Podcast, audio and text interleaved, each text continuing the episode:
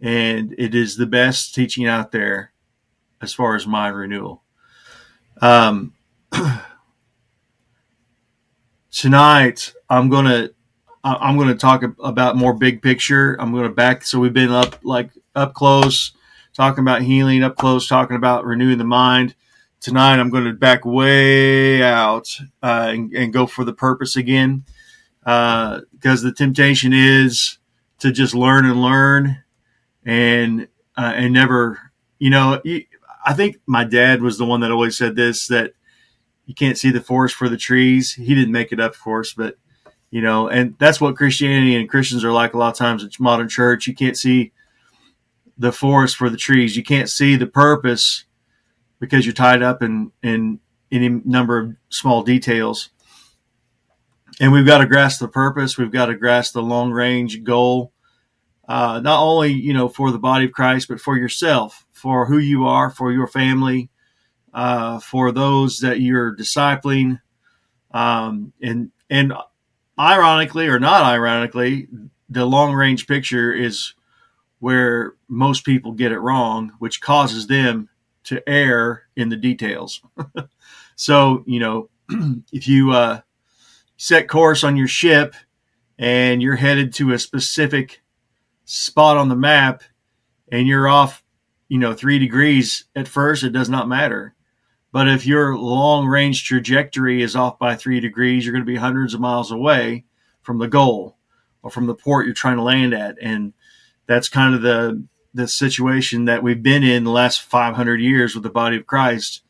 Uh, the body of Christ itself, is, it seems like, is just a bit has just a, in a constant state of mind renewal, understanding the Word of God, getting rid of sacred cows, getting rid of traditions of men, traditions of you know uh, traditions of men, doctrines of men, doctrines of demons, and the more we do that, the freer we get. Um, we know this from what we've taught uh, that uh, we have been predestined to be conformed into his likeness. That is on this side of eternity, if you want to say it like that. That is while we are here in our bodies.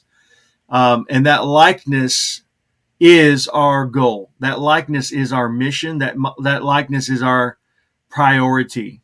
Okay.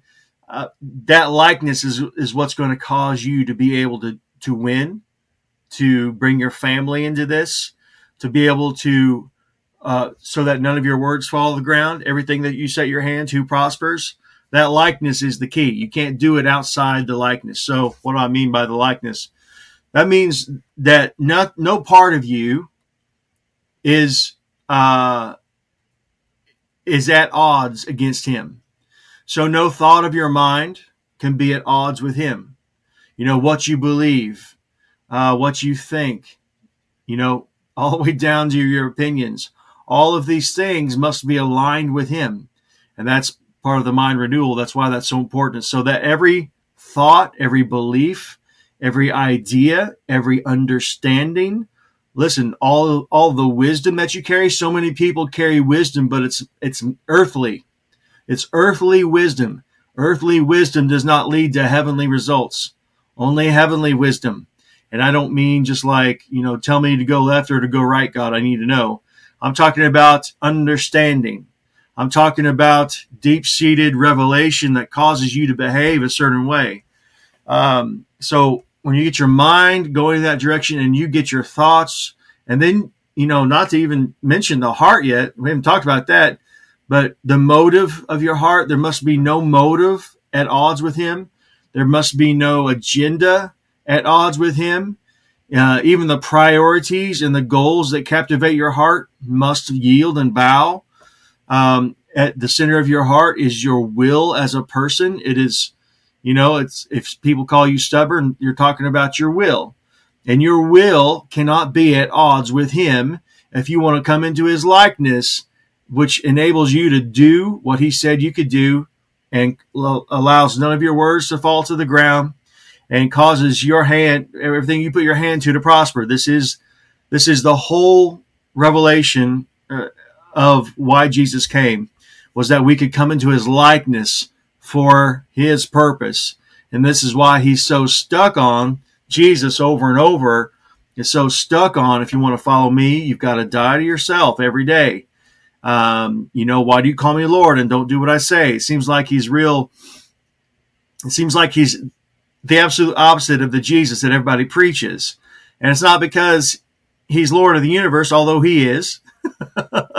you know, he could just be that way if he wants to. Uh, but it's because um, it's because he is Lord and he he has bought you and he owns you. and he expects you to act like it. Right? He expects you to act like he owns you. That's not American. That's not an American thing. That's not an American mentality. But he owns you, but not in the sense of a slave, not even the sense of a friend. It's much greater than a friend. It's sonship. And this is the kind of sonship that Jesus modeled. Uh, he said, I I am not here to please myself. I'm not here to speak my own words. I'm not here to do my own will. I am here for the pleasure of the Father, His will, His thoughts I speak, His words I speak. You know, I do everything to please my Father. And, and it's not because He's trying to show off and be like, look at me. I am, I am it. I am bananas for this. It's because He's modeling to us what it takes to win. He's modeling for us what it takes to make this thing work and to fulfill the job and accomplish the purpose. And if you don't know the purpose and if you don't know the job, then it's real hard to align yourself with this stuff. It's real hard to to to work up enough heavenly wisdom to come into an understanding where uh, you can die to yourself and begin to obey in a way that turns the world upside down. And that's what the Jews said of the early Christians. In the Word of God, it says, These are the ones that have turned the world upside down. That was the Jews that said that. So, uh, so this likeness that we're talking about, unless we understand the purpose, it's going to seem like rules. It's going to seem like uh, it's going to seem like my opinion. Like I'm telling you, you have to obey Jesus or, or else, you know. Uh, but this this is really about uh, the purpose. He put his purpose in us. Every see, I'm going to read the scriptures here, but th- this this thing that has been put on us, like we've ta- been talking about, we have been made heirs of God. That literally means that when we become one with what's inside of us, right? So we're not being, we're not responding, we're not reflecting. Let me say it this way. This is what Paul preaches it, and this is, I think, out of Corinthians. Um, think of yourself as a mirror, and you don't. We're unsaved people reflect the world around them. Okay? The mirror is facing out. Everywhere they go, that's just a reflection of what's around them. That's the influence. That's the, you know, ever their friends, their family, whoever they're connected to, the media, whatever they listen, read, watch, they reflect those things. Okay? Now, to be a son of God is to turn that thing around, uh, so to speak, so that you reflect what's inward. So you reflect the reality of what's inside. And if you are born again and have been baptized in the Holy Spirit, the reality is you have been made an heir of God. That is literally God dwelling in you. This is the picture of the Holy of Holies in the Old Testament in the in the tent of meeting. We we are the new Holy of Holies. And we are God's meeting place. We are God's dwelling place. And all those things are just a picture pointing to sonship that Jesus Christ revealed. So, uh, sonship is not just about having your sins forgiven and getting to quote unquote go to heaven if you die. Sonship is about uh, adoption uh, unto unto God, so that we can be made in His likeness for His purpose. See, if you're in His family, it's this is not like adopt. We use this word. We use this picture of adoption a lot, but like when if I adopt a kid from another country and they have darker skin or lighter skin or whatever, but they don't look like me, you can tell they don't look like me. You know, oh, did you adopt them? You know, that's how the conversation goes. But God changed when He adopted us. He changed our DNA. He changed our spirit. He recreated us in the likeness of Jesus Christ. And we have the job then of adjusting ourselves to uh, to uh, walk accordingly, if that makes sense. So it's not like oh, you come in, you still have all these weird, you know, I'm still me. I'm just me. I'm gonna go, I'm gonna do me. That's a devil. Uh, that's never going to win anything. But if you get this mentality that Jesus had, and Paul talks about this all the time, let this same mind that was in Christ be in you. Uh, we get this mindset that we have been purchased, not just for eternal life's sake, like you know we're saved from hell, uh, but that we're purchased so that we could be transfigured, transformed into His likeness, not just transformed into a better person, transformed to, to be just like Him. And this is what turns the world upside down. Because this is why Paul said, It's no longer I who live, but Christ who lives in me. What's he saying? He's saying that mirror that used to reflect everything around me is now turned around. It's reflecting what's within me. What is in me is God Himself indwelling me by His Spirit. And as sensual uh, you know, feeling based, modern era humans, we we pass that off because well, I don't feel like it's in there. I don't feel him in there. I don't feel like these things are true.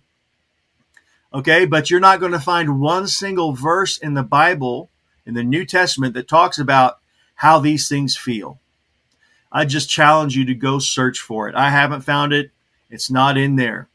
These are things that we believe and understand by faith and that we can see the results of around us. For example, uh, Saturday, uh, of course, we go door to door. We have a couple teams that go door to door, and this is strategic. We go neighborhood by neighborhood, and we have a, a way we approach these people. Of course, we have a way we live so that when we approach these people, it works.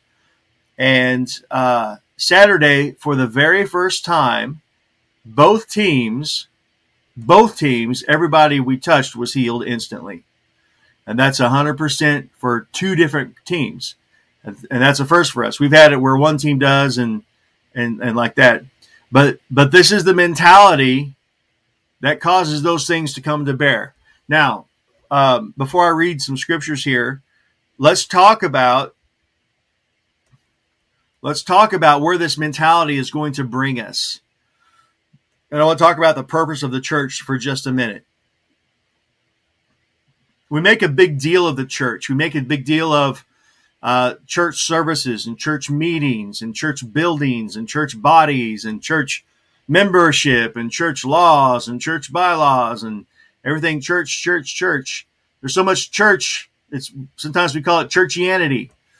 Uh, but the church is the ecclesia, and this word, when you see the word church in the New Testament in the Greek, is the word ecclesia.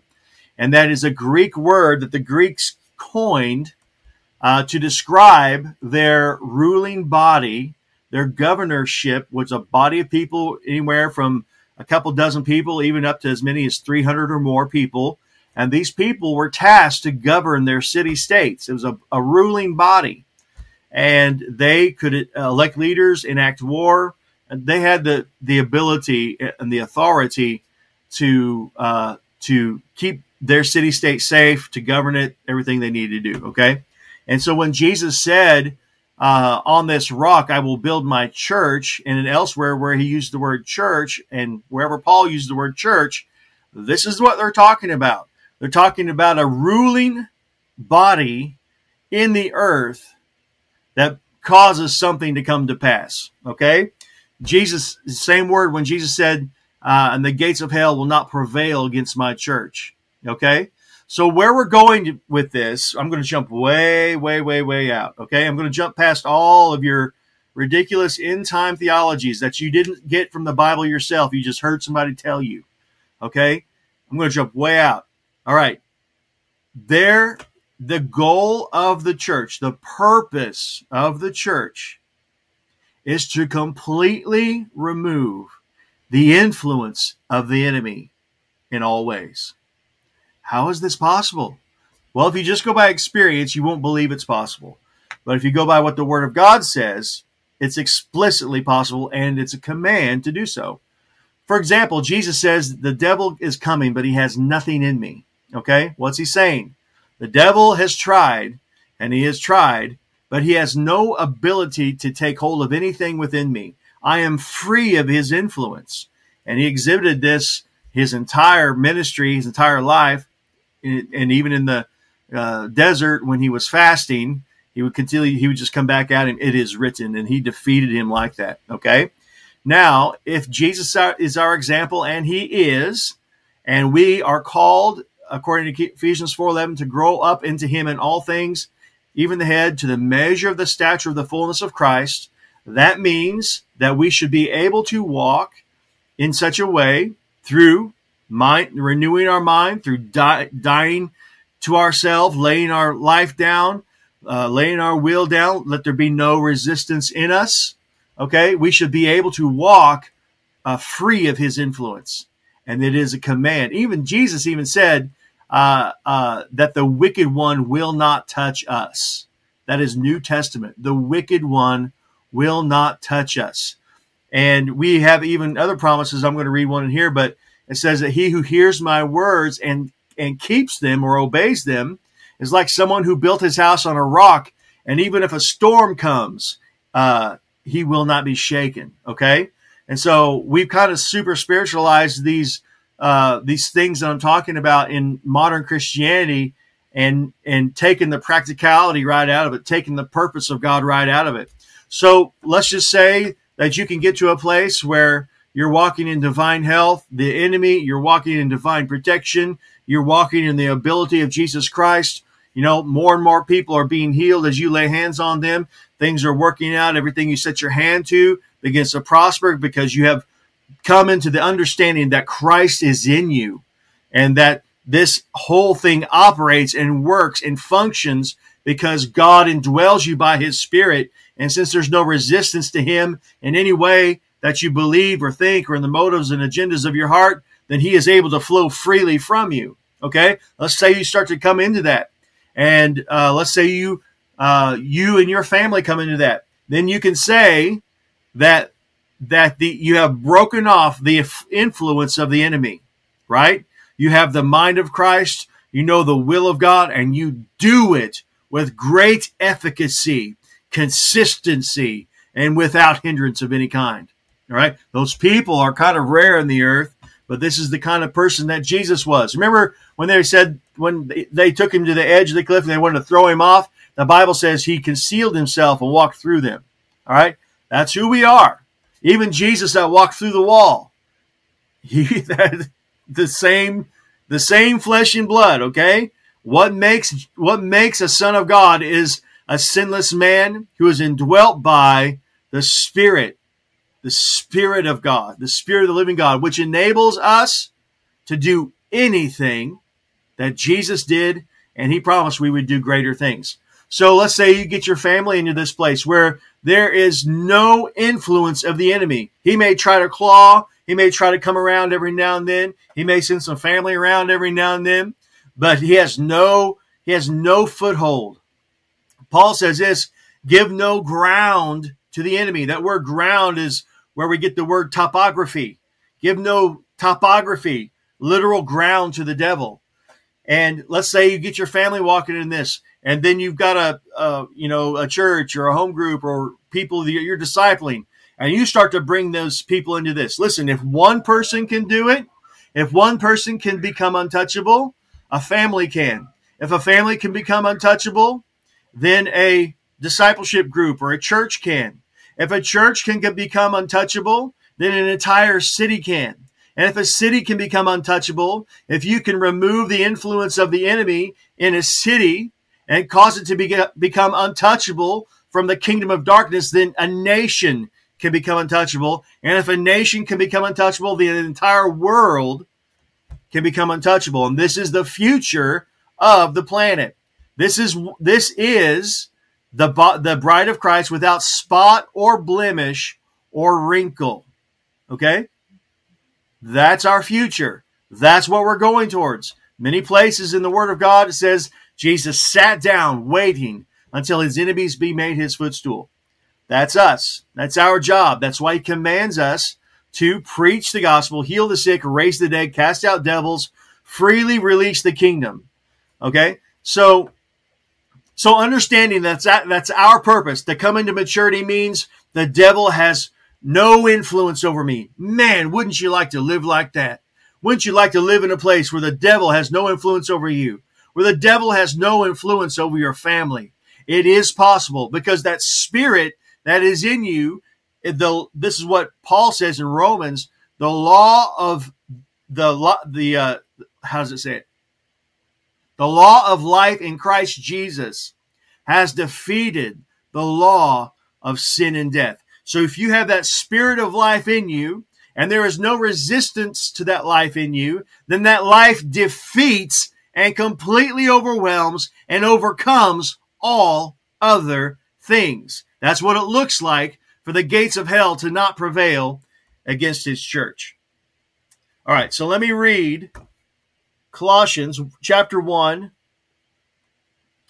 verse 24 through 29. He says, Colossians 1 24 through 29. He says, Now I rejoice in my sufferings for your sake, and in my flesh I am willing, I'm filling up what is lacking in Christ's afflictions for the sake of his body, that is the church, of which I became a minister, according to the stewardship from God that was given to me for you to make the word of God fully known.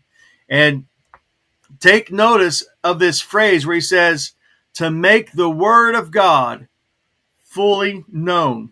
See, we just kind of read this stuff, skip over it, and be like, oh, yes, the word of God. Hallelujah. What is he saying the word of God is? And this is how Paul writes. He, he'll say something, then he'll explain it. So introduce it with a phrase, and then he'll explain it. So to make the word of God fully known. Okay? You're like, wow, the word of God, what is he talking about? Just keep reading.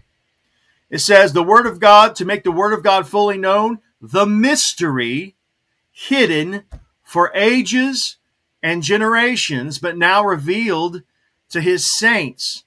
To them, God chose to make known how great among the Gentiles are the riches of the glory of this mystery, which is Christ in you, the hope of glory. So, this word of God that Paul is saying that he has been tasked to make fully known, which has been a mystery hidden for ages and generations, but now revealed to his saints, this uh, this we proclaim and make known. It is Christ in you. And that's exactly what I've been talking about. That's the Spirit of the living God dwelling inside of you. That is how you know God. That is how you uh, do everything that He has commanded us to do. Uh, for example, I mean, I know we've talked about this, but we got to kind of re iron stuff, you know, in order for it to stick. Most people, when they pray for the sick, they're going to ask God to go heal someone. God, Susie needs your healing touch. Please heal her now. Okay, that no prayer was ever uttered like that in the New Testament, ever, not in a single place. How did Jesus heal the sick? He said, It's not me who does these works, it's the Spirit of my Father in me.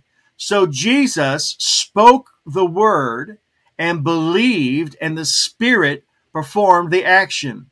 Jesus laid hands on the sick, commanding the sickness to leave, and the Spirit did the action. Jesus laid hands or spoke to dead people, commanding them to arise, and the Spirit went forth and brought life. This is what God has done for us. How did it's, you know, people are like, ooh, Jesus, he's so mysterious. And how did he do what he did? Well, he was just God. Hallelujah. He's God and he's always God. He'll always be God. And, you know, the more they go into that, that cascade, their voice will change and start to waver and, oh, glory. You know, they kind of go into that thing. Listen, it's not a mystery how Jesus did what he did. It's not a mystery how he operated. It's not a mystery of how it worked because the mystery, Paul says, we are making fully known. It's called the Word of God. What is the Word of God? It is Christ in us, the hope of glory. All right.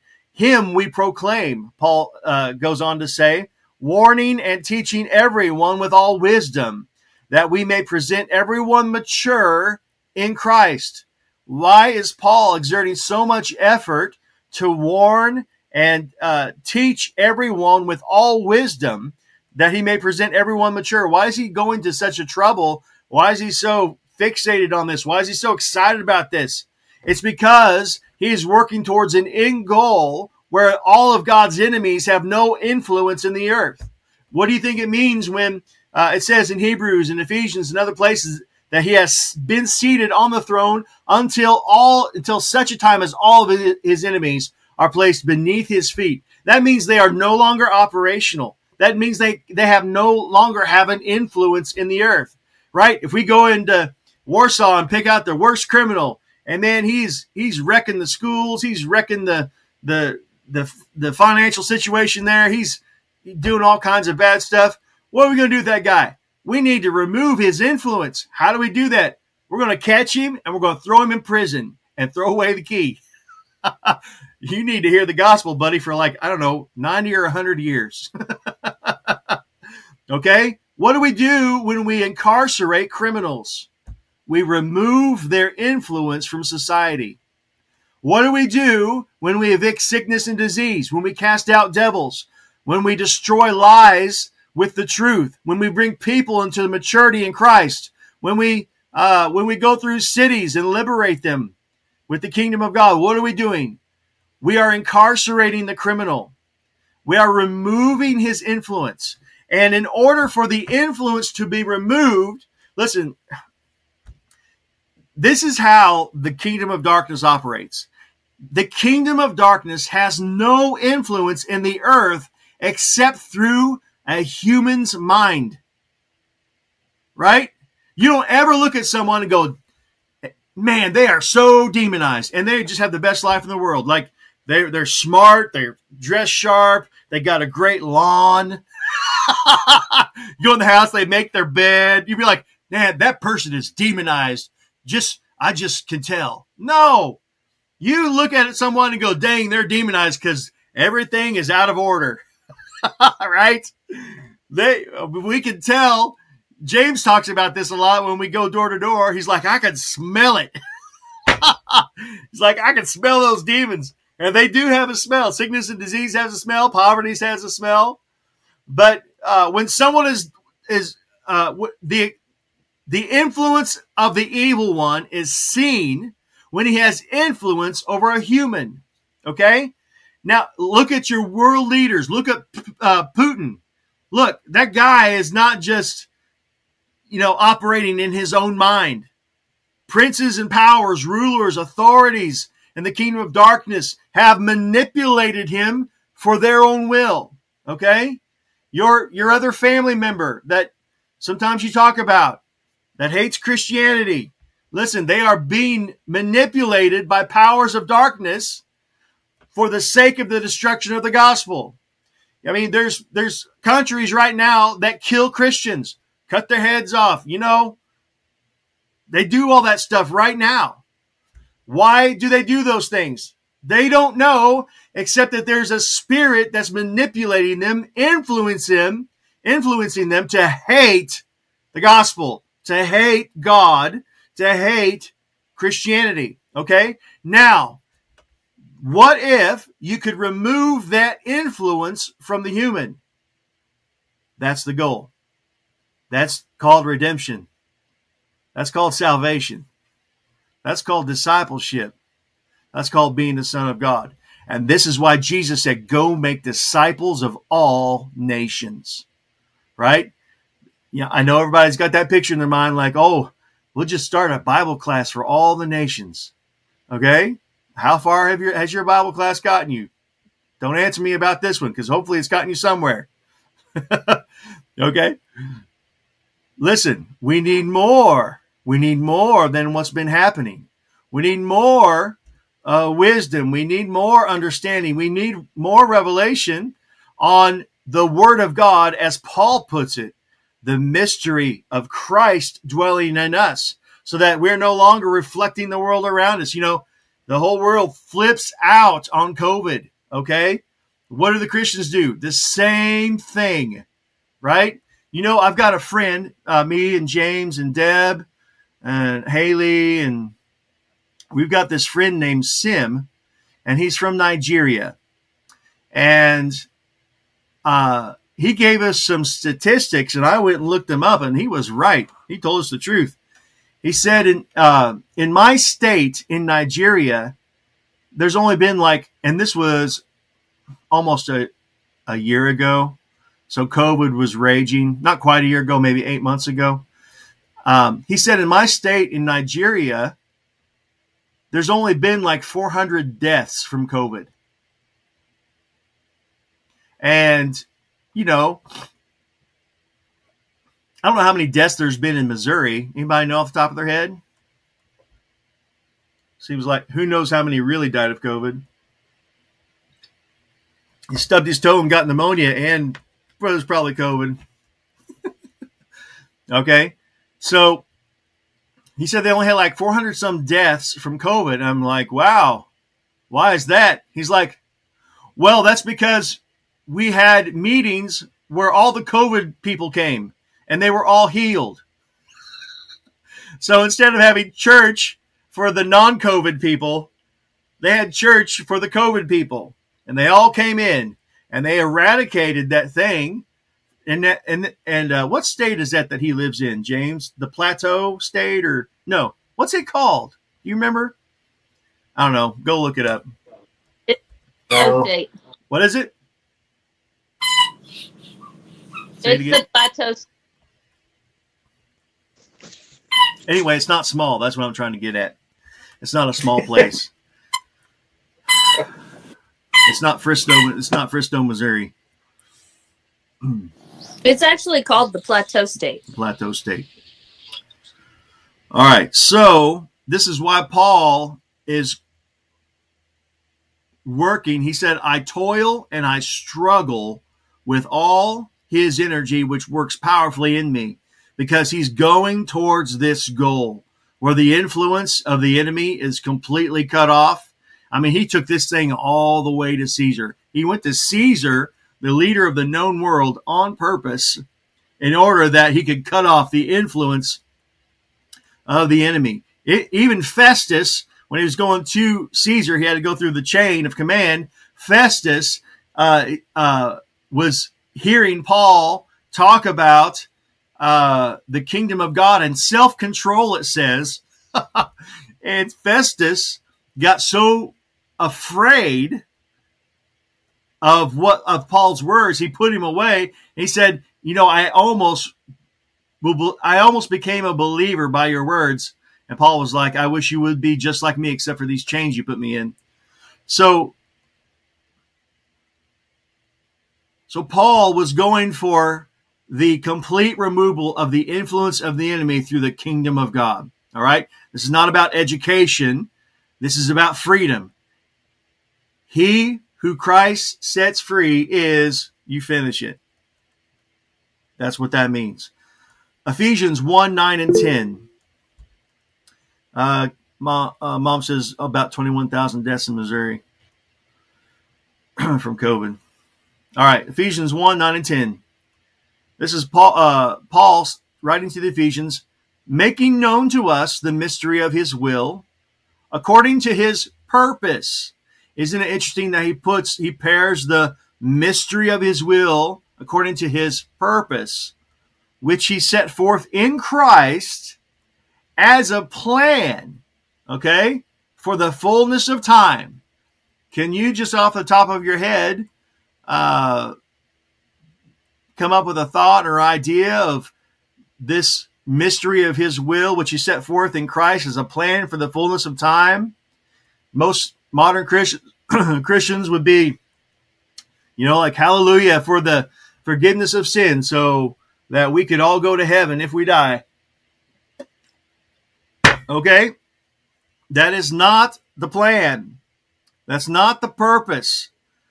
There's a different purpose, and it says it right here to unite all things in Him, in Christ, things in heaven and things on earth.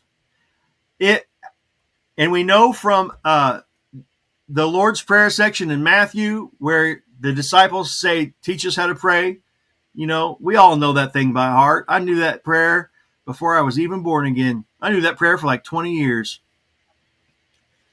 But he says, let it be on earth as it is in heaven. Your kingdom come, your will be done, which is really the same thing because this kingdom is not a physical thing. This kingdom is a rule, it's a reign, it's an enforcement of government, okay? Let your kingdom or your reign come, your will be done. So, how do we know that uh, uh, the reign of God is at work? We know it when the will of God is done, right? When we do the will of God, there is the kingdom, all right? Your kingdom come, your will be done on earth as it is in heaven. And it says here in Ephesians, to, uh, uh, which he set forth in Christ as a plan for the fullness of time to unite all things in him, things in heaven and things on earth. This is literally saying the exact same thing. Okay. Now, if it's going to be on earth as it is in heaven, how much influence does the kingdom of darkness have in heaven? Zero, right? If it is the plan of Christ for the fullness of time to unite all things in himself, things in heaven and things on earth, how much influence of the enemy is going to be in the earth? Zero. Okay? Don't don't don't take this out of context and put it in some other time frame. Some other time frame far away that doesn't have anything to do with us. He did this he, he's doing this through us. Uh, there's a scripture here. Let me pull it out. I was looking at some other notes here. Um, there's a scripture in First Corinthians 10 11. Um, and this is actually the Passion Translation. I like the way it says it. It says, 1 Corinthians 10 11, For we live in a time when the purpose of all the ages, man, here we go again with this purpose thing.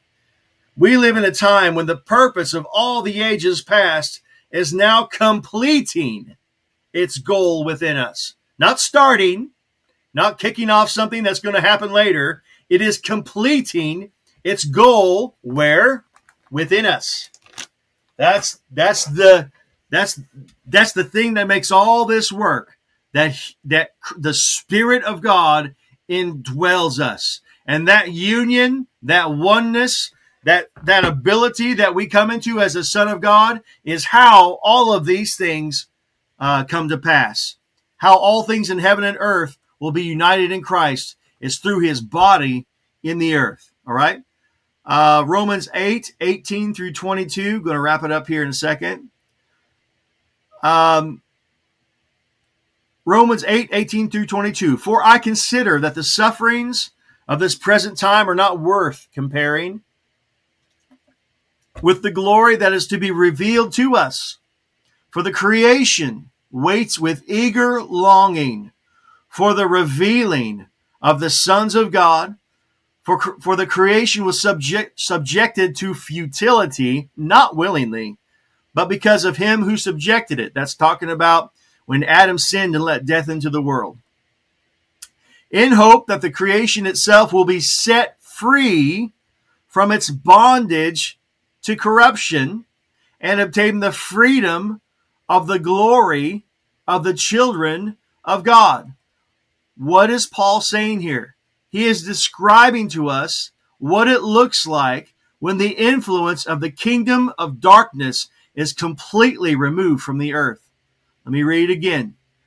For the creation was subjected to futility not willingly, but because of him who subjected it, in hope that the creation itself will be set free from its bondage to corruption and obtain the freedom of the glory of the children of God. For we know that the whole creation has been groaning together in the pains of childbirth until now. So Paul is describing, hey, all creation is uh, groaning and yearning to be set free from death. Creation didn't ask for death. Adam let it in. He had the authority to let it in. He let it in. Through the sin of one man, death entered the world, or we could say it like this through the sin of one man, corruption entered the world. And against its will, creation was made subject to corruption. Now, what is creation groaning for? it is groaning for, according to the word of God, the glory of the children of God. Now, what is what the glory of the children of God? Let's start a let's start a whole new church cult and call it the glory of the children of God. Hallelujah. what is this talking about? It's talking about the mystery of the ages, Christ in us, the hope of glory. We have got it in us. There, you, there is nothing, if you are born again and you have been uh, baptized in the Holy Spirit, you have nothing less than what Jesus had. But the, the one thing that Jesus might have that you don't have is a submitted mind, a submitted will, and a submitted heart. Okay? The creation is longing because what is within us is going to come out and set them free of corruption. What does it look like for creation to be set free of corruption?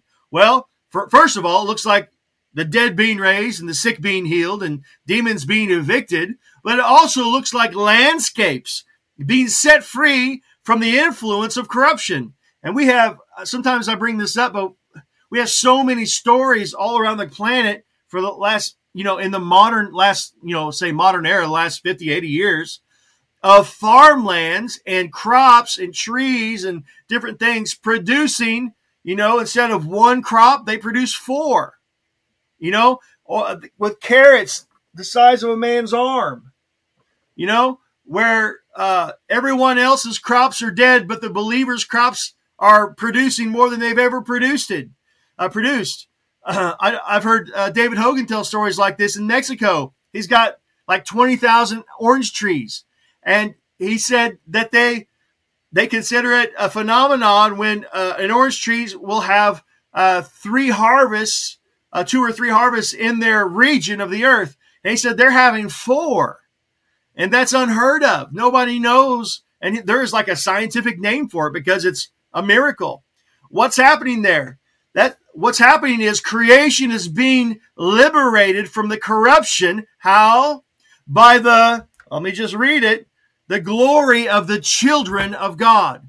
This is what it looks like to be a manifested sons of God. And that's how it says it in uh, King James. It longs for the manifestation of the glorious sons of God. What does it mean to manifest as a son? What does it mean to walk in a glorious manifestation of a son?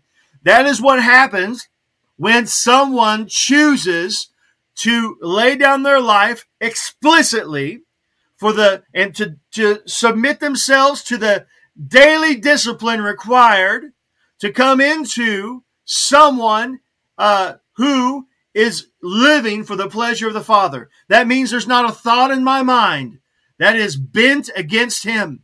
That means there's not a thing in my soul that is bent against him. There is no opposition to him in any way in me. That person is a mature manifestation of the glory of the children of God. When we have been made inheritors of God, we really have received the glory of God. And that word in the Greek there, it means to rep to be to become a true. Uh, I have to look it up, but this is in essence what it says: to represent truthfully.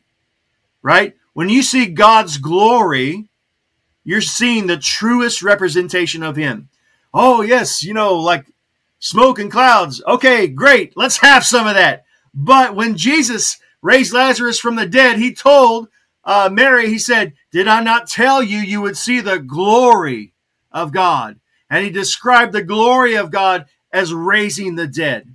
Now, to uh, that that creation itself will be set free from the bondage to corruption and obtain the freedom of the glory of the children of God. If we come into this and we yield ourselves and we become a manifestation of the overwhelming force that is within us, then the glory of God will be revealed. What does that look like? It looks like all creation being liberated from corruption. It looks like the removal, the removal of the influence of the kingdom of darkness forever. It looks like lost people being born again and being conformed and transformed into glorious sons of God. not ridiculous modern Christians who can't do anything and who don't even know the Word of God. Okay? This is completely off the scale of modern Christianity. This is on God's scale. This is completely out of the mind of modern Christianity, but it is in the mind of Christ. And this is who we are. And, and if, going back to the beginning now, unless you set your sights on this goal, you're going to miss the details that make you win. Right? Most people are going to balk at this. I mean, if this was Sunday morning, I, at most places, people would be walking out already. I have had so many people walk out. Oh my gosh. People have been walking out for 20 years. But then you get people like James and Deb and, and some of you guys who stayed. And here we have James showing the glory of God. Okay? And he's going to be showing the glory of God in India in just a few weeks. So you have to keep, just like Paul, you have to keep this end goal in mind. Because if you don't, you're going to fall short of this glory. You're going to fall, if you fall short of the purpose, if you fall short of the understanding, if you fall short of this revelation, the word of God, Paul says, you're going to fall short of the manifestation of this glory, not only in you, but through you, in your family. This is the key your family being set free. My family was doing pretty good, and they went ballistically free. they went ballistically free after this happened in me. I led my family out of corruption. I led my family out of the influence of the kingdom of darkness. And you can too. It is the plan of God for everyone to walk in this freedom, for everyone to walk in this ability, for everyone to walk in this reality. Comments, questions, thoughts, revelations,